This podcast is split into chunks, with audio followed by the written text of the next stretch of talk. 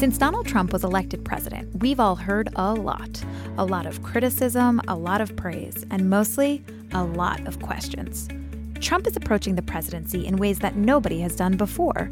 So, one of the questions that keeps coming up is what exactly can the president do? That's what we're going to try to answer here on this podcast. So, remember that time Trump said, I would love to be able to have them involved. Uh, if you look at Ivanka, you take a look, and she's so strong, as you know, into the women's issue and childcare, and so many things She'd be so good. You, nobody could do better than her, and I just have to see whether or not we can do that. And she would like to do that, and I'd love to have Jared helping us on deals with other nations and see if we can do peace in the Middle East and other things. He's very talented. Can he actually do that? And there's that thing he said about Twitter. And when people misrepresent me, Ainsley, I have at least a way of saying it's a false statement. Mm-hmm. Now, if the press were honest, which it's not, I would absolutely not use Twitter. I wouldn't have to.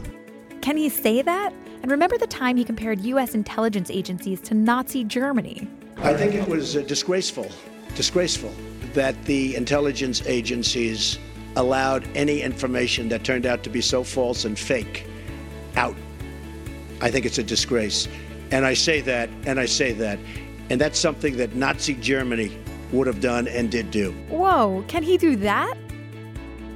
I'm Allison Michaels, and every week I'll bring on a different Washington Post reporter to help us answer these questions.